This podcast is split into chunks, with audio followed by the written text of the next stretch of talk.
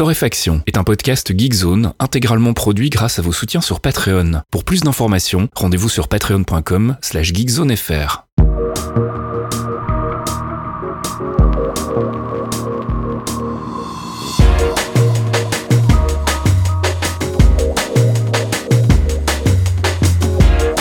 Bonjour Geekzone et bienvenue dans ce 151e épisode de Torréfaction. Torréfaction, c'est votre rendez-vous hebdomadaire avec une petite sélection de l'actu, sélection gaming, app, culture et tech, une sélection que je vais arrêter de dire sélection d'ailleurs que je réalise avec mon ami Caféine. Oui, une sélection donc, hein, euh, Oui. monsieur Faskill. Est-ce qu'on ferait pas plutôt une sélection en fait? Écoute, je pense qu'on fait un Reader's Digest de, tu vois, Digest. Ah, non, tu vas encore faire te, te faire reprendre sur mais, les je, forums. mais je vais faire exprès. En fait, maintenant, je pense que je vais tout mal prononcer juste parce qu'en fait, je pense que ça fait du référencement. Tu vois, ça va trigger les gens. triguer, triguer, pardon, triguer les gens. Venez sur notre forum. Eh ben écoute, du coup, on va commencer avec le gaming. Ah oui, voilà. Ah, on va putain. parler de d'un Oh. jeu de d'Eric Chahi qui était sorti en VR et qui maintenant est sorti en non VR, c'est ça? Oui, c'était euh, bon, pas une énorme réussite. Je ne vais pas vous mentir. Ça s'appelle Paper Beast en VR. On excusez-moi, Papé, Papé Beast. Putain, c'est Ça, ça va être compliqué. C'est va- hyper. On va, on va pas le faire comme ça en fait. hein. On, va, Non. on va faire notre accent pourri comme d'habitude. Paper Beast, euh, donc qui était un jeu en VR effectivement, qui est sorti l'année dernière euh, en mars, qui avait écopé d'un gentil 6 sur 10 sur Gamecult.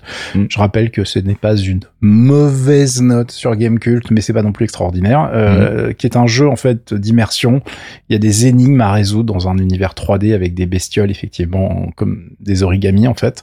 Euh, et il y a une ambiance particulière. C'est un jeu un petit peu posé. Euh, bah, c'est une expérience euh, à la Eric. Hein, Rappelez-vous From Dust en 2000. euh, Oula, c'était il y a 10 ans déjà From Dust. Et ouais. Putain, j'ai j'ai mal.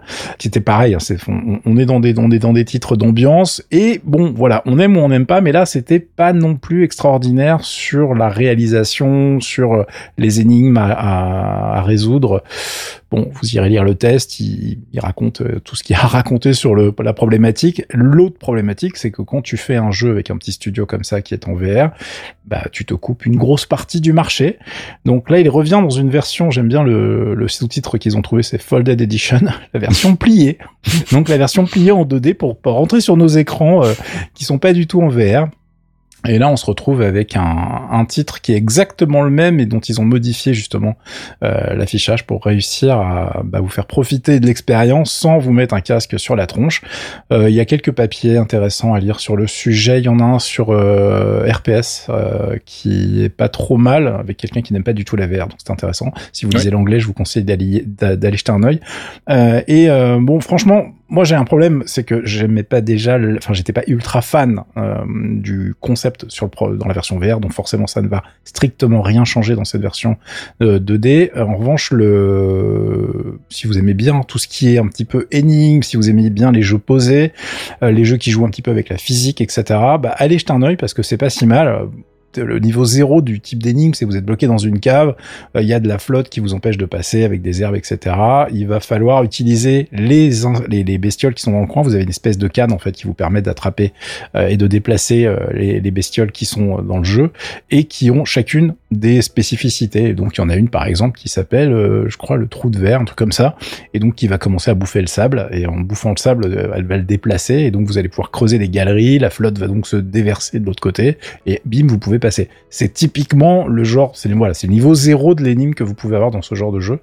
Euh, et là, ils ont vraiment fait un truc qui est, qui est tout autour de ça. C'est si vous aimez bien l'ambiance graphique, allez jeter un œil. Euh, maintenant, euh, je vais pas vous survendre le jeu. euh, on l'avait déjà pas survendu à l'époque en VR, je vous cache pas.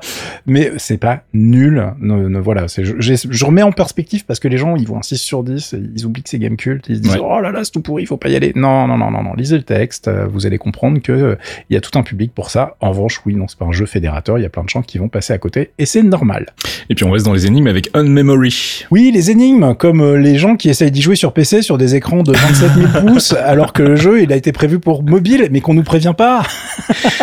voilà. Alors pour expliquer, en fait, donc on a reçu une clé pour pouvoir tester le jeu et il se trouve que donc euh, c'est un jeu qui est à la base développé pour mobile et qui a été adapté sur PC euh, un petit peu, je dirais par opportunisme, hein, pour essayer d'en vendre un petit peu plus. Hein. Euh, le problème c'est que bah avec mon écran de, de bourgeois de 9 ça ne marche pas du tout. Donc je n'ai malheureusement pas pu le tester. Voilà. Euh, enfin, j'ai pas pu passer le premier, le, arriver au deuxième chapitre. En fait, il manque une partie du texte à l'écran et euh, après avoir discuté avec les développeurs, c'est pas prévu pour le moment que ce soit corrigé. Donc c'est un peu problématique. Donc je reprends les bases. C'est un, un jeu assez euh, classique, mais enfin c'est une expérience narrative. Voilà. Hein. Parlons parlons avec les vrais termes, qui a été créé par le studio. alors tu peux prononcer le nom espagnol? Ton espagnol, c'est quoi le niveau là? Euh, pas terrible, donc c'est Patrones y Escondites. Voilà, c'est pour toi celui-là. Je, des, des, Barcelonais qui nous ont pondu un petit truc qui est publié par Plugin Digital chez nous. Euh, je, je, vous cite le, le communiqué de presse. Hein. Ce jeu unique mêle des puzzles dans le style des escape rooms et l'ambiance électrisante des polars. Uh Et en fait, c'est vrai. Donc, euh, on est sur vraiment, quand je parle d'expérience narrative, en fait, voilà, vous avez un titre qui est pas du jeu classique, c'est-à-dire que vous allez avoir du texte qui défile, vous cliquez pour avoir le reste du texte et vous allez avoir des énigmes et des petits jeux en fait qui vont vous faire avancer dans l'expérience en fait et dans le, le livre, j'ai fait des grosses guillemets à côté de mon micro, euh, dans lequel vous allez traquer un meurtrier et évidemment euh, ça serait pas drôle si vous étiez un mec normal, donc vous avez réussi à avoir une petite amie, mais vous souffrez d'une forme rare et incurable de perte de mémoire. Si ça ah. vous rappelle un film, c'est pas du tout fait exprès. Hein. Euh, euh, donc du coup, euh, vous allez galérer puisque forcément votre mémoire, euh, bah, elle est un peu comme la mienne, c'est de la merde. Donc du coup, vous allez vraiment galérer et c'est utilisé dans la narration du jeu. Alors, je, comme on le disait au départ, c'est un titre qui a été créé pour fonctionner très bien sur des téléphones mobiles et du coup, on a un, truc qui est pas méga adapté dès qu'on monte en fait en résolution. Donc évidemment, mm. sur tes écrans de bourgeois extrêmes comme toi, fait pour monter des podcasts euh, d'un coup de souris, forcément, c'est pas ultra euh, pratique. Euh, mais même sur iPad, en fait, on gagne pas énormément. C'est-à-dire que si vous avez, là, pour moi, la meilleure plateforme pour y jouer, c'est un gros téléphone, en fait. et ça fonctionnera extrêmement bien. Mais enfin, quand je dis un gros téléphone, c'est juste pour le, le confort. Hein. Ça fonctionnera aussi très bien sur un petit.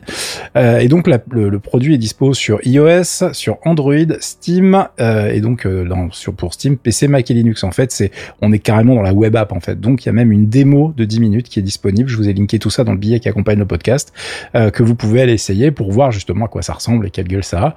Moi j'aime bien pourquoi? Parce que ben, c'est le soft spot, tu vois, c'est un truc un peu rétro, ambiance 90, t'as des énigmes avec des Walkman, des mini disques, des montres Casio à la con. Bon bah du coup ça, ça me parle. Après moi je suis pas ultra client du genre. Du coup, tout au cas où vous auriez pas remarqué, depuis 151 podcasts et euh, presque 20 ans de collaboration, le mec qui se tape les point and click ici, il est plutôt en Belgique. Oui, c'est vrai. Donc euh, tout ce qui est un peu aventure, etc. J'aime bien en faire de temps en temps, mais je suis pas aussi fan que toi. Donc du coup, euh, bah là, moi j'ai vu comment il marchait, donc c'est moi qui m'y colle. Et, et, je suis, bah, en fait, le truc est rigolo. Et puis derrière, vous prenez pas un risque extraordinaire puisque sur iOS il est à 5 balles, c'est le prix de lancement. Ensuite, il sera à 7 euros. oui, j'arrondis parce que moi les 6,99 ça m'emmerde. Euh, sur Android il est à 4 balles parce que sur Android on sait que vous aimez pas dépenser d'argent euh, au lancement donc on vous économise 1 euro. Sur Steam il est à 10 balles mais à 8,50 pendant une semaine. Donc voilà c'est pas non plus un truc qui va vous ruiner si vous aimez bien ce genre de jeu c'est à tester. Et puis on parle de Score, Scorchbringer, je savais que j'allais me planter. Ah, il est, tu vois, Scorchbringer, tu veux dire? Scorchbringer. Ouais, attends, c'est fait, euh, c'est fait du côté de Metz, tout ça, donc tu peux dire Scorchbringer. euh, je vais, ouais, je vais me faire défoncer. Euh, excusez-moi, pardon, pardon les Messins. Donc évidemment, en plus si j'en dis du mal, Gotos va me défoncer, car c'est son fief. Il l'explique dans le test de Gamecult que j'ai linké dans le billet qui accompagne le podcast. on en a déjà parlé en fait, hein, pour ceux qui suivent. C'est une sortie d'early access qui est disponible sur Xbox Game Pass, Switch et PC. C'est un excellent titre français, Cocorico, euh, qui euh, tire son inspiration de plein de titres. Alors c'est un melting pot de plein de trucs. Quand vous regardez la presse, hein, il y a des gens qui vont parler de Celeste, de Dead Cell, de Nuclear Throne. Euh, et donc oui, c'est un, un roguelite un peu vite fait qui est en pixel art. Donc forcément, voilà, on va se dire que on a déjà vu ça quelque part. Euh, c'est extrêmement bien fait. Euh, ne vous fiez pas en fait au, bah, au, classique qu'on cite quand on parle de jeu là. Il a vraiment sa personnalité propre. Il est extrêmement bien fichu. C'est un titre qui euh, écope d'un 7 sur 10. Hein. Je vous, moi, je vous spoil les notes de Gamecult cette semaine. J'ai décidé euh, qui euh, avait déjà bien bien cartonné et fait parler de lui au moment où il était sorti en early access. maintenant, il est terminé et franchement, moi, j'aime beaucoup le titre. Bon, évidemment, je me fais dérouler. Voilà, euh, c'est pas facile, facile, et si vous êtes un petit peu handicapé du pad, vous allez pleurer. Mais franchement, euh, je suis assez fan. De... Genre, en fait, j'aime tout dans le jeu parce que j'adore l'interface, j'adore le design qu'ils ont trouvé en pixel art. C'est hyper dur en fait de vraiment trouver à chaque fois une identité propre avec le nombre de jeux en pixel art qui sont sortis maintenant. Et je trouve que le résultat est vraiment très très sympa. Ils ont euh, après euh, pas réinventé la roue. On est sur une structure ultra classique. Euh, on est sur du roguelite avec une progression assez courte. donc franchement, bon, il n'y a pas non plus, c'est pas, pas la révolution, c'est pour ça qu'il a 7 sur 10. Maintenant, moi je trouve que le, le, le, feeling pour maîtriser le personnage, les combats, etc., c'est vraiment super jouissif. Si vous étiez passé à côté, allez-y, c'est pareil. Hein. c'est un jeu qui coûte pas très cher. J'ai pas son prix actuellement sous les yeux car je n'ai pas fait mes devoirs. Je m'en aperçois maintenant oh. en enregistrant le podcast. Mais je vous promets que c'est pas très cher et vous ne serez pas déçus. Vous pouvez y aller. Et puis on reste dans le pixel art, si je dis pas de bêtises, avec un autre titre dont on avait déjà parlé, puisque c'est Noita, Noita, je sais jamais comment on prononce, ça m'énerve. Et cette semaine, je te, tu vois, je te ah, tu m'as gâté là. ah, là je te... Alors tu vas faire les lancements entre les jeux, c'est bien. C'est t'as trouvé ça une bonne idée hein, quand on a commencé. Et eh ben Noita donc, hein, donc Noita, oui, euh, c'est un nom euh, du Nord euh, qui est pareil. On en a parlé même deux fois déjà. Ouais. Qui est un, bah, qui est mon coup de cœur. Hein. Moi, c'est vraiment mon jeu indé préféré de l'année de très très loin. C'est truc où chaque pixel est émulé, c'est ça euh C'est ça. En fait, c'est un moteur physique qui euh, va gérer la physique de chaque putain de pixel avec un moteur euh, d'éléments en fait qui mhm. qui qui est impliqué. Alors pourquoi? Parce qu'en fait, dans Noita, pour ceux qui ont complètement raté le truc, vous jouez une espèce de magicien qui, pour une raison, on s'en fout en fait, hein, doit se taper des cavernes et trouver la sortie, on va dire. J'aime beaucoup, ça devrait être le pitch officiel. Qui, pour une raison, bon, on s'en fout en fait. Voilà, parce qu'en fait, c'est j'adore faire les jeux. Alors, on va faire un scénario, bon, on s'en fout en fait. Un lore. Alors, un lore complet. Non, on fait péter des trucs dans Noita, c'est ça qui est drôle. Alors le problème c'est que dans les trucs va y avoir votre face aussi assez régulièrement. C'est un titre qui euh, ne pardonne rien, mais surtout l'inattention euh, c'est compliqué dans le jeu. Euh, vous avez votre petit magicien qui donc a des baguettes magiques. Dans ces baguettes magiques vous pouvez mettre des sorts et donc c'est vous qui allez euh, remplir la baguette avec les sorts que vous allez trouver pendant vos périples. Donc il y en a qui sont dans la, qui sont répartis dans la, dans les cartes. Il y en a qui sont entre chaque niveau en fait à des espèces de d'hôtels des dieux, etc. Où tu peux acheter des pouvoirs, changer les baguettes, etc. Et ce truc-là, donc euh, avec tes baguettes de Harry Potter, je te promets que tu fais pas euh, des voler trois feuilles. Non, non, non, non, non. Tu peux envoyer genre des missiles à un moment. tu peux faire un lance-flamme. Tu peux faire des lasers. Il y a des mecs qui font des espèces de répliques de sabres laser qui sont à crever de rire, mais qui permettent aussi de creuser en fait dans le niveau. Donc tu fais des un tunnelier. Tu t'emmerdes pas à trouver le passage en fait, tu creuses directement et tout est géré. C'est-à-dire que quand tu enflammes un truc, tout prend feu. Quand tu balances de la flotte, ça éteint le feu. Si toi t'as ta robe qui est mouillée, c'est un peu comme dans Magica, si pour ceux qui se rappellent, euh, où il y avait aussi une gestion des éléments. Bon bah, voilà, si vous allez dans du feu avec votre truc sec, ça va pas bien se passer. Si vous êtes déjà un peu mouillé, ça va bien se passer. Mais il y a plein d'éléments à la con. Euh, il y a du sang, tu, as des pouvoirs genre vampiriques. Donc si tu fais des espèces, t'as des flaques de sang, tu peux retrouver régénérer ta vie en allant boire le sang par exemple. Et il y a plein de conneries. En fait, le jeu est blanc de trucs comme ça, ça n'arrête jamais. Et franchement, c'est une énorme tuerie. Alors bon, il y a un petit problème, c'est que du coup, le jeu, comme il émule absolument tous les éléments, et que même sur un bon PC, de temps en temps, tu sens que tu, c'est pas de la 3D, tu vois, c'est pas Crysis, mmh. mais tu sens que tu lui mets un petit taquet à ton PC quand même. Quand t'as une machine, une machine un peu limitée, c'est rigolo, euh, parce que c'est de la 2D, donc on n'a pas l'habitude de voir de la 2D mettre un petit taquet à sa machine. Euh, bon, ça a été très optimisé hein, sur la version finale, donc euh, franchement, c'est beaucoup mieux qu'avant. et on, on, est sur un truc qui ne risque pas d'être adapté sur les consoles tout de suite. Déjà parce qu'en plus, il faut une souris vraiment pour jouer confortablement, j'ai envie de dire. Mhm. Je suis pas hyper fan. on peut y jouer au pad, mais je suis vraiment pas fan. Euh, et euh, bon, bah, l'émulation, à mon avis, sur Switch, tu vois, par exemple, au hasard. Hmm. Ce serait un bon jeu sur Switch, potentiellement, même si je pense que l'écran sera un petit peu petit pour euh, anticiper ce qui va exploser, ce qui va vous arriver dans la tronche. Euh, donc voilà, c'est à mon avis, c'est un jeu qui va rester sur PC un moment. Il y a plein de modes qui sont sortis en plus dessus. Il y a plein de trucs super cons, mais qui sont hyper jouissifs, du style quand tu meurs, tu peux faire un gif de ta mort en fait. Hmm, comme dans Towerfall. Exactement. Et alors c'est rigolo parce que des fois tu fais pas le gif pour le partager sur les réseaux sociaux, tu fais le gif pour essayer de comprendre comment t'es mort. parce que parfois il y a des trucs euh, bah oui t'avais pas prévu. T'avais pas prévu que t'allais faire de la vapeur d'eau super chaude et que toi évidemment là-dedans t'allais crever instantanément. Par exemple mm. voilà ça ne m'est jamais arrivé évidemment hein, je vous rassure. Plusieurs fois même. Donc c'est un titre qui se prend un magnifique 9 sur 10 chez nos amis de Gamecult et je peux je, voilà Nodus a fait un super euh, test qui euh, est vraiment complet. Je suis hyper d'accord avec lui. C'est vraiment voilà c'est un mélange de Spelunky et Magica c'est comme ça qu'il analyse le truc. Et pour moi, c'est vraiment une perle, une pépite. si vous aimez un tant soit peu ce genre de jeu, il faut pas passer à côté. Vous savez que j'aime bien dire du mal, hein, mais je dis rarement autant de bien. Donc franchement, allez-y, c'est un, titre qui, même si vous faites une petite partie de temps en temps, généralement vous allez toujours être surpris, ça va toujours, vous, vous allez toujours faire même putain, qu'est-ce qui vient de se passer encore? Et, moi j'aime bien ça. Après évidemment, euh, il y a le côté hyper frustrant du regard. Des fois, tu es en train de faire un super run, t'as du matos de fou, tu te dis voilà oh là, ça va être extraordinaire. Et là, le drame, t'arrives dans une zone où il y a un boss et t'étais pas prêt.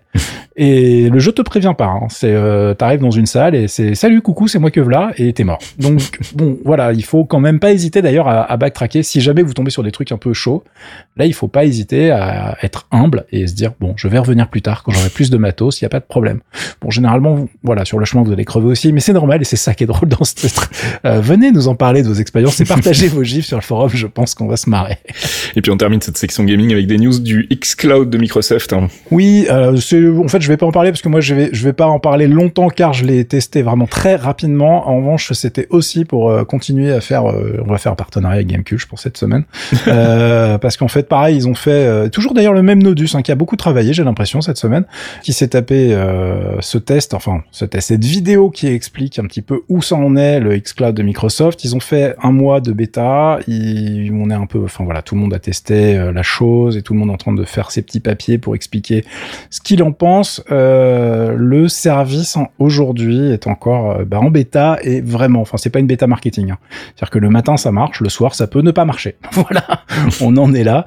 Euh, il y a des titres qui sont vraiment super pixelisés. Moi le truc que j'ai vraiment retenu et qui me qui me choque un peu sur un service cloud de cette de ce calibre, c'est que vraiment les, télé, les téléchargements, quelle horreur. On est en train de parler de cloud et je vous parle de téléchargement. le chargement des jeux est extrêmement long parfois et ah. c'est super chelou. Alors c'est normal, hein, parce que ça se trouve, il faut créer une instance euh, virtuelle, par exemple, une machine virtuelle pour lancer le jeu, etc. Il y a voilà under the hood, sous le capot, il se passe plein de choses pour pouvoir jouer sur le cloud, jusqu'à votre téléphone en fait. On oublie un petit peu euh, toute la technologie qui est impliquée, euh, surtout chez les jeunes qui vont juste se dire putain ça marche pas et c'est pixelisé, c'est quoi cette merde? Mais très honnêtement, pour l'instant, euh, on n'y est pas. Il y a encore beaucoup beaucoup beaucoup de boulot pour avoir un service qui soit réellement euh, fiable et puis on va dire intéressant parce que même si on est sur mobile, on est quand même limité sur du 720p. Il y a quand même encore du on a encore pas mal de jeux où vraiment, vraiment, ça vous fait des grosses peintures en pixels dans certaines conditions.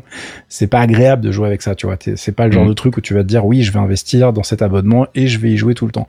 Maintenant, le truc est dispo euh, pour tous les gens, en fait, qui ont le Xbox Game Pass Ultimate, si je ne dis pas de bêtises, parce que je m'y perds un petit peu dans les, dans les Game Pass, je vous avoue, même si c'est pas si compliqué que ça. Hein.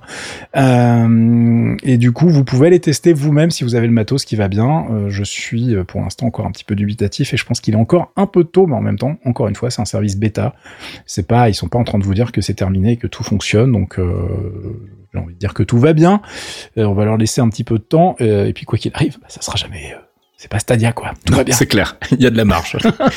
et on passe du côté des apps et je voulais vous parler de nos amis de Twitter. Twitter qui ne comprend euh, bah, définitivement rien à sa plateforme, hein, ça c'est officiel. Oh, oh, comme tu y vas. Ah, une nouvelle idée de génie donc de, de Jack et de ses potes euh, modifier donc la manière dont on fait un retweet. Alors, ah, j'aime bien quand tu nous le dis avec ton petit accent belge. Je suis obligé de le dire. Ah, c'est beau. donc je paraphrase. En gros, l'idée c'est de pousser les gens à réfléchir avant de relayer n'importe quoi. Euh, et forcément avec l'élection présidentielle américaine qui arrive tout le monde est un peu au taquet, c'est dans deux semaines, hein, donc ça, ça approche euh, très vite. Alors le problème c'est que je suis pas psychologue ou comportementaliste, mais j'ai absolument aucun doute sur le fait que ça va absolument pas aider à endiguer le flot de fake news qui pollue les réseaux sociaux depuis des mois. Euh, L'idée c'est que donc en fait quand tu fais un retweet, euh, bah, tu peux, avant, tu pouvais choisir entre faire un retweet normal, c'est-à-dire juste relayer l'information, ou faire un quote retweet, où dans ce cas-là, tu pouvais rajouter une petite phrase pour commenter. Maintenant, tu es euh, pas obligé, mais on t'invite quand même à mettre une petite, euh, un petit commentaire. Euh, par défaut, quand tu fais un retweet, on va te demander de mettre une petite phrase en plus, et si tu ne mets rien, et eh ben ça va être un, un retweet classique. Donc voilà, je suis pas vraiment convaincu de, de, de l'efficacité du, du, système. A priori, ce sera actif que jusqu'à la fin de l'année, donc c'est vraiment pour couvrir la, la période électorale aux États-Unis.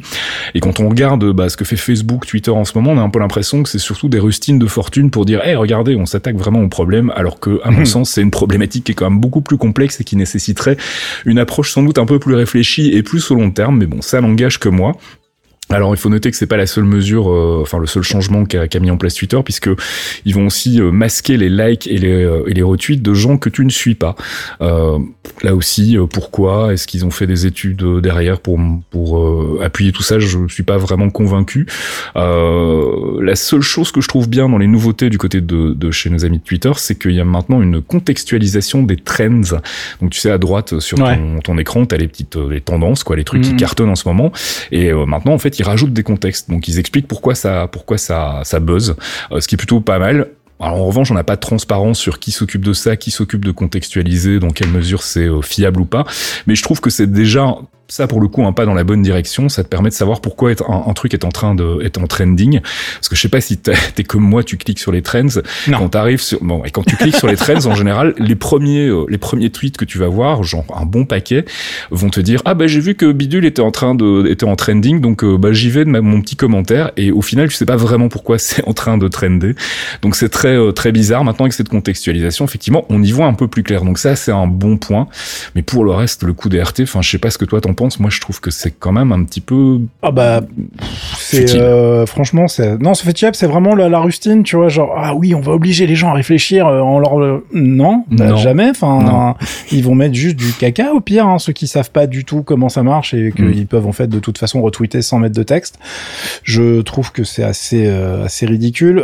puis en revanche, comme moi, j'utilise toujours à 90% des applications qui sont tierces et qui donc on n'a rien à foutre de tout ce truc-là. Bah oui. Ça ne m'impacte pas du tout jusqu'à ce que leur, leur API, euh, qui est jamais mise à jour, hein, je préviens pour les, les clients tiers. Oui, puis qui est super fermé et restrictive en plus. Ah oui, oui, euh. tu peux pas, il y a plein de trucs qui marchent pas, t'as pas les, conversations de groupe, enfin il y a plein de trucs qui sont pas présents. Euh, moi ça m'arrange au final. Par contre, ce qui me surprend, c'est que parfois j'ai des conversations, des gens qui me retweetent ou qui m'envoient un message, etc.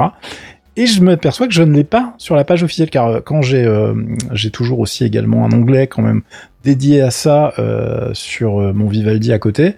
Hmm. Euh, et bah, je m'aperçois qu'en fait, le truc, il y est pas. C'est-à-dire qu'il est pas visible. La personne me parle, mais moi, sur le truc officiel de Twitter, je ne le vois pas. D'accord. Donc, je trouve ça génial parce que le truc filtre pour moi, mais je lui ai rien demandé. Donc euh, je et j'ai vérifié, hein, les gens sont pas dans, je les ai pas mute, block, ou hmm. whatever. Non non. Et du coup effectivement, je confirme qu'il y a des espèces d'algo en ce moment. Euh, voilà, ils, ils essayent de faire notre boulot à notre place comme un certain Facebook. Et ça va, ça va vite me saouler, euh, très honnêtement. Donc pour l'instant, je suis content parce que tous mes tweetbots et compagnie continuent de fonctionner très très bien. Mais euh, mais ouais, ça prend une direction qui me plaît moyen. Après, je verrai comment ils vont gérer ça à la fin des élections. Bah, après, je, je voudrais pas être à leur place pour gérer tout ce caca. Hein. Je, je vous le cache pas. Non, c'est clair. Et puis on reste dans les apps avec une bonne nouvelle pour les gamers, hein, puisque Microsoft a enfin décidé de s'attaquer à un problème qu'on a tous rencontré au moins une fois, mais probablement plus, hein, la possibilité d'accéder au Task Manager quand on est dans un jeu plein écran. Euh, on est en train de jouer et puis tout à coup ça plante et on voudrait bien fermer ce jeu qui est en train de planter et on ah fait donc un contrôle alt delete pour avoir accès au Task Manager qui est évidemment caché derrière l'écran du jeu qui a planté, donc pas du tout utilisable. Et quand on n'a pas deux écrans, bah, c'est un peu problématique. Alors ils s'en sont rendus compte un peu tard et ils ont quand même décidé de prendre le, problème à bras le ce qui est plutôt bien. Euh, donc maintenant le Task Manager va être euh, amélioré, il va se renommer donc Resources Monitor. Il va être intégré directement à la Xbox Game Bar et il sera accessible donc via une combinaison de touches qui est WinG. Donc on sera plus obligé de passer par un contrôle oh. Alt Delete, à cliquer sur Task Manager et puis ne pas pouvoir l'utiliser. Donc il faudra voir en pratique si ça résout effectivement le problème. Euh, je vous ai linké un papier de Windows Latest qui explique comment ça fonctionne, mais qui n'a visiblement pas pu tester la fonctionnalité. ça va être dispatché a priori au compte-goutte d'ici euh, fin novembre pour les utilisateurs de Windows. Donc euh, surveillez. Et puis euh, bah, quand vous avez accès au Windows G, bah, testez pour voir si ça fonctionne. J'espère en tout cas que ça va résoudre ce problème parce que c'est vrai que c'est un truc que moi j'ai souvent eu quand un jeu plante par exemple pour un hmm. et c'est souvent au début en fait pour un changement de résolution qui a foiré ou un truc comme ça.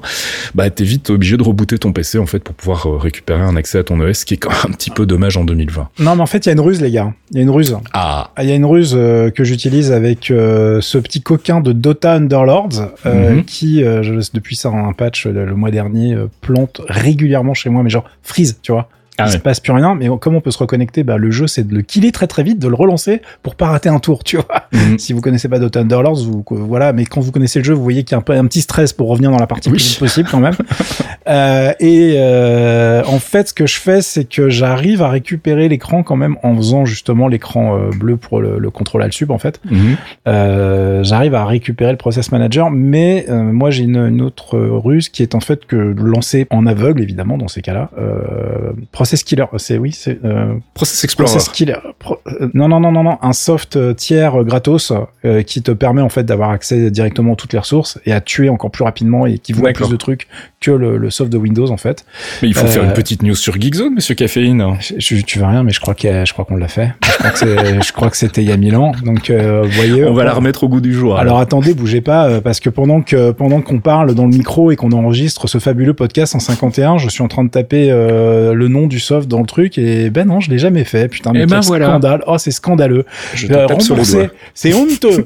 c'est honteux. Eh bien, écoutez, euh, je suis désolé. On vous a jamais parlé de. pro- Je pense qu'on en a parlé dans le. Oui, on a dû en parler sur le forum. Et comme souvent, Sûrement, ouais. parfois, on se dit c'est fait et pas du tout. En fait, on n'a jamais parlé du set. Mais ça fait mille ans en plus hein, qu'il existe oui. ce truc. Donc, euh, écoutez, nous allons. Je, je me le note. Hein, voilà, vous le voyez en direct. euh, je, je prends des notes et on vous fait ça dès que possible. hein, je suis vraiment désolé. Allez, on passe du côté de la culture et on va parler de K-pop. Et donc, moi, je me casse.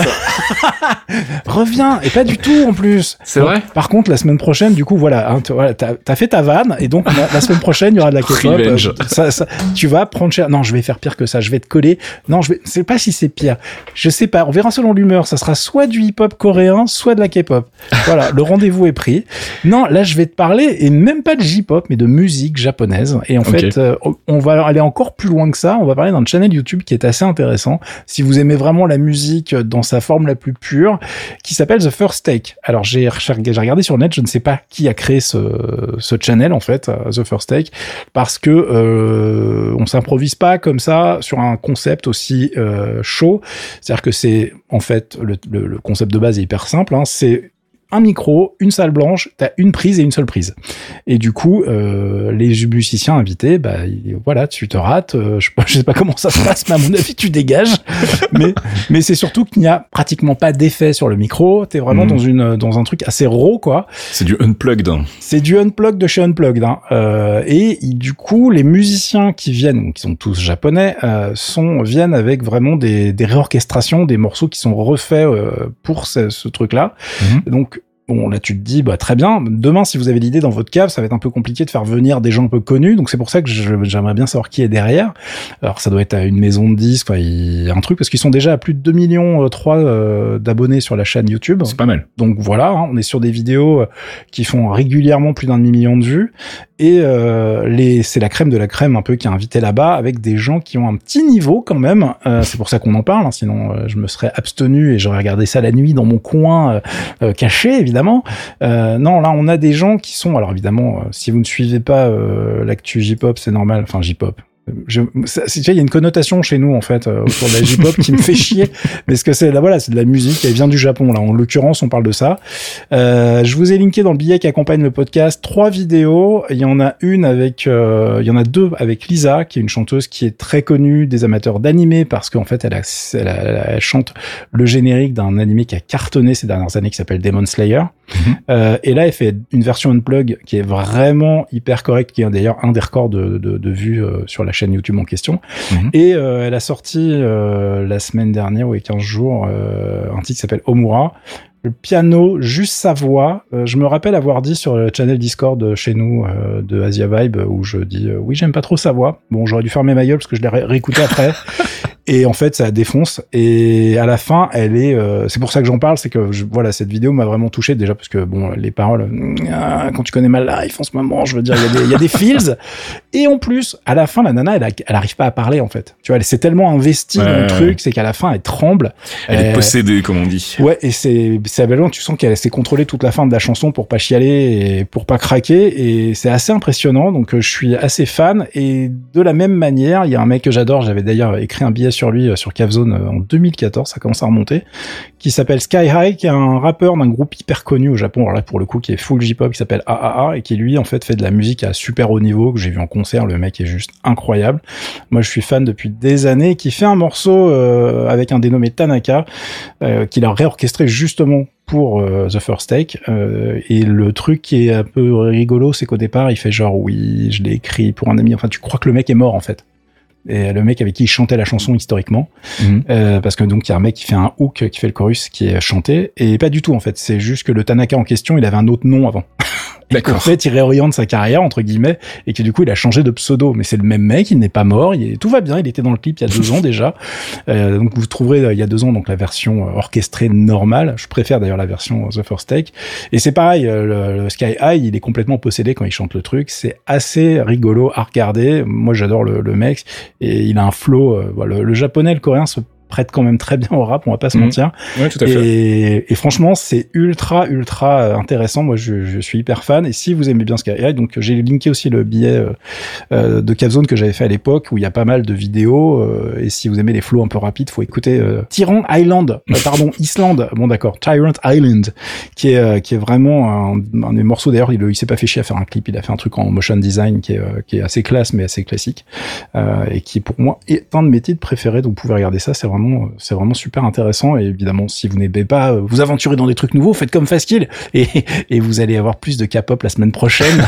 comme ça, je vais me venger. Là, c'est pardon. Vous allez, vous allez regretter parce que là, là, je vous ai parlé de musique. La semaine prochaine, bon, je sais pas, je vais peut-être vous trouver un truc. Euh, je vais me venger. Je vais me venger. Allez, moi, je voulais vous parler de Space Echo. Ça s'écrit S-P-C-E-C-O. Ah ouais. Alors moi, ça se moque et ça me balance des trucs où tu peux même pas les écrire quand tu les prononces, putain. Alors Space Echo, c'est quoi? C'est un duo. Euh, enfin, c'est essentiellement un duo qui a été formé en 2007 par un monsieur qui s'appelle Dean Garcia.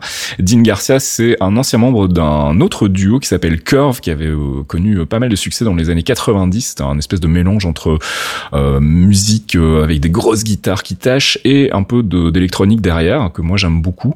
Et donc ici, c'est associé à sa fille, en fait, qui s'appelle Rose Berlin depuis 2007, et donc ils ont fondé ce duo Space Echo, auquel viennent s'ajouter régulièrement de nombreux collaborateurs ou moins connus. Alors depuis le début de la pandémie, bah, ils se sont dit on va s'occuper un peu parce que sinon on va péter un câble.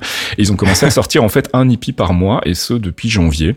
Donc là je voulais vous parler du dernier qui s'appelle October Hippie qui est le dixième de la série euh, qui est sorti donc ce mois-ci qui propose cinq titres qui mélangent à la fois shoegaze, musique électronique dont la veine habituelle euh, du groupe et si vous aimez Curve normalement vous devriez kiffer euh, Space Echo et je vous propose qu'on écoute un petit extrait très vite qui s'appelle High as the Sky.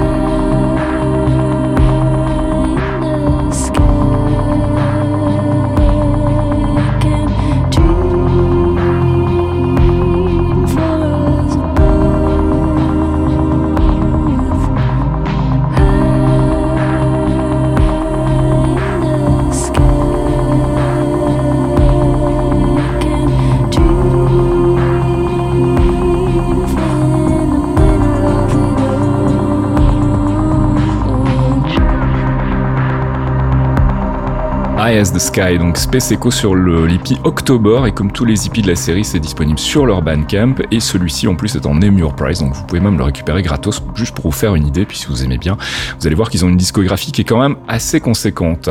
On passe du côté de la tech pour terminer ce podcast, et je voulais vous parler de Oh oui, Quibi. alors. Quibi, ah là là, la fausse bonne idée du siècle. Euh, comment vous raconter Quibi? Quibi, c'est un service qui a été lancé en avril, par, pas par n'importe qui, hein, puisque c'est un, un truc qui a été euh, monté par Jeffrey Katzenberg, qui est quand même un gros producteur de cinéma et de médias en général aux États-Unis. C'est lui qui est à la base euh, de DreamWorks avec euh, Steven Spielberg et David Geffen.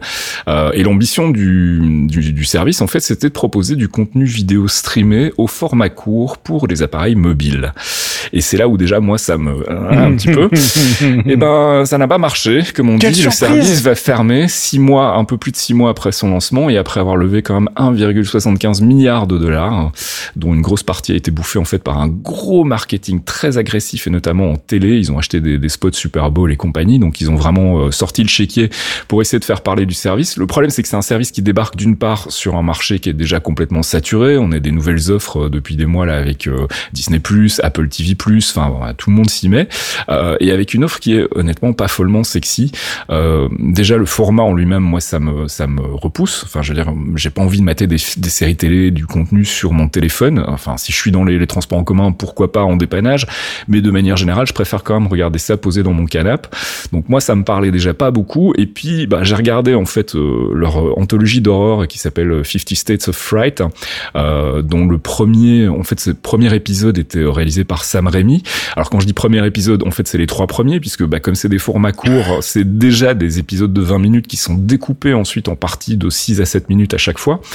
Et très honnêtement, je me suis fait un peu chier. Et c'est dommage parce qu'en plus, bah, il y a, il y a du cast, hein. Il y a du, euh, il y a, il y a Rachel Brosnan, il y a euh, Asa Butterfield, il y a Christina Ricci, euh, il y a un peu de beau monde, mais c'est très euh, bof, en fait, c'est très euh, classique, euh, plat-plat, enfin, c'est pas très intéressant.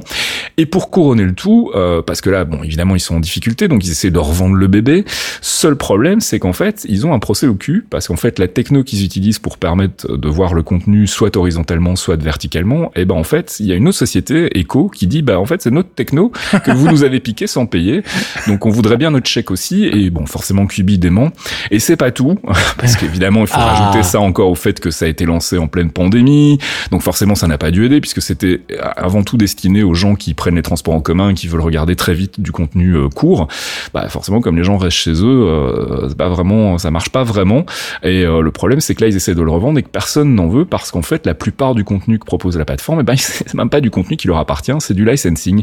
Donc ils sont pas propriétaires de leur contenu, donc en gros, ils peuvent revendre le portail, mais sans le contenu, donc du coup, ça perd déjà de son intérêt.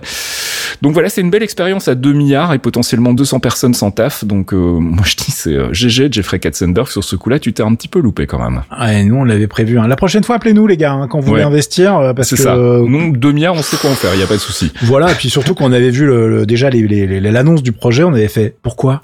Ouais, Mais bah pourquoi? Mais Non, donc voilà, il y a plein de boîtes hein, où on est quand même dans le pourquoi, mais eux ils avaient fait fort dès le début. Euh, si vous voulez regarder des trucs aussi qui vont pas marcher, euh, je vous conseille euh, d'aller tout de suite profiter d'un truc qui s'appelle Caféine avec deux F, rien à voir avec moi. hein. Mmh, on a déjà fait. parlé, mais le, le streaming sur téléphone portable, pareil. Pourquoi? C'est, il y a des choses comme ça où voilà, je ne, je ne suis pas persuadé de, de- voilà de comprendre. Je dois être trop bête. Mm. Ou alors il y a des gens qui ont des idées un petit peu cheloues.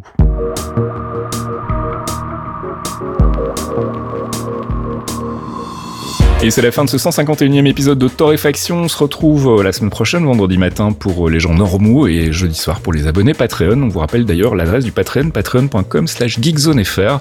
Si vous voulez venir nous aider à financer les podcasts et le site, eh bien, vous pouvez le faire à 1 euro, 2 euros, 5 euros tous les mois, ce que vous pouvez. Et enfin en euros maintenant. Et enfin en euros, c'est vrai, on est passé en euros, donc euh, plus besoin de payer des taxes supplémentaires, des frais de conversion et tout ça. Donc voilà, on se retrouve la semaine prochaine. Euh, D'ici là, bah, passez un bon week-end et puis euh, des bisous. Oui, bonne soirée tout le monde, hein, surtout. Hein. Alors euh, n'hésitez pas, hein, il y a plein de trucs à faire sur nos ordinateurs.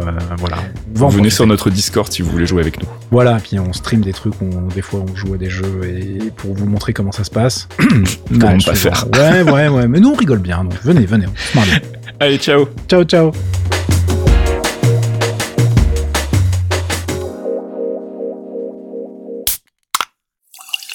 Un podcast signé Faskill. Faskill.com Les clairvoyants, c'est le rendez-vous mensuel de Geekzone présenté par Faskill, Fox Monsieur et Archeon, un podcast d'une heure sur le MCU, le Marvel Cinematic Universe, des news, du théorie crafting rigolo, des focus avisés pour tout vous apprendre sur l'univers Marvel, et bien entendu un peu de musique. Pour découvrir tout ça, rendez-vous sur geekzone.fr. On vous y attend, amis True Believers.